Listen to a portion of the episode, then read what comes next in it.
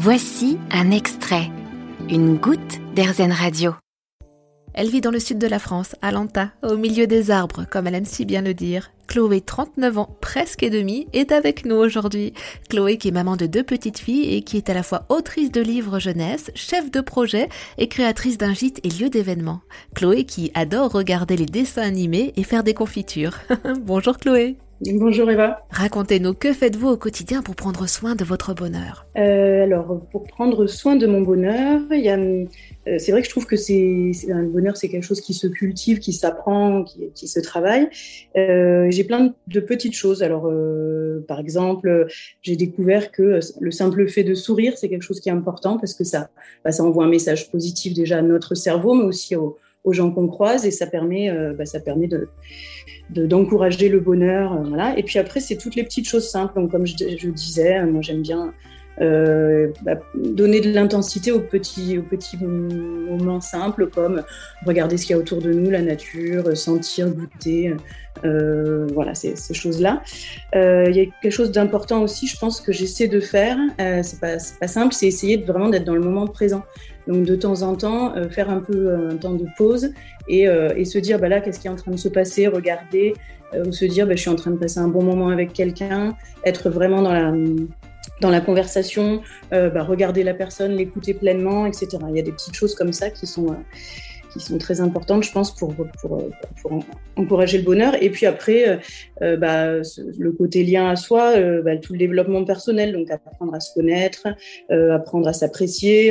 voilà, ça c'est quelque chose qui s'apprend avec bah, des choses à lire, réfléchir, discuter, s'ouvrir aux autres, etc. Voilà.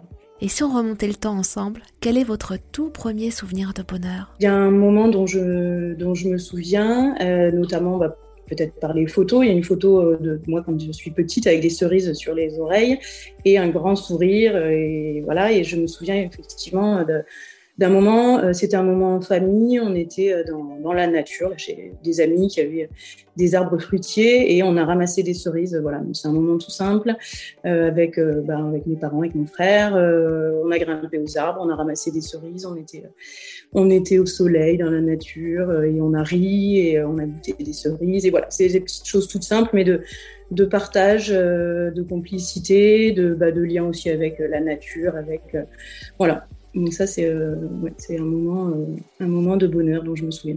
Et votre bonheur le plus récent? Mes grands bonheurs récents, c'est pas forcément un moment en particulier, mais mes, mes moments un peu d'éternité, c'est les moments, euh, les moments avec ma famille, avec mon mari, avec mes filles, quand vraiment, enfin voilà, quand on rit, quand il y en a une des deux qui qui dit un truc drôle, qui nous, comment, où elle exprime sa personnalité, sa spécificité, et où, et où elle nous fait rire et où on rit ensemble. Enfin voilà, ces moments de complicité à quatre euh, dans notre petite bulle. Euh, voilà, ça c'est les moments, les moments de bonheur, euh, euh, ben, voilà, qui font partie du quotidien ou presque, et qui sont, qui sont vraiment des moments d'éternité et de bonheur.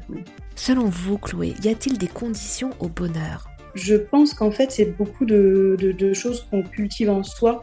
Euh, et pour moi, le bonheur, c'est pas vraiment quelque chose de conjoncturel. Enfin, c'est forcément, on est mieux quand on est dans un bel environnement, quand on est en bonne santé et tout et tout. Euh, mais je pense que c'est déjà premièrement quelque chose qu'on doit trouver en soi et qu'on peut du coup exporter où qu'on soit, où qu'on aille, qu'on peut euh, aussi diffuser euh, et partager. Euh, forcément, ben, on, on, essaie de, de créer des conditions de vie qui nous vont, dans lesquelles on se sent bien. Mais je crois que euh, que, que c'est surtout quelque chose à, ouais, à cultiver en soi. Merci Chloé d'avoir répondu à nos questions.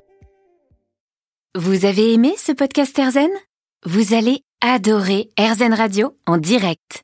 Pour nous écouter, téléchargez l'appli Erzen ou rendez-vous sur erzen.fr.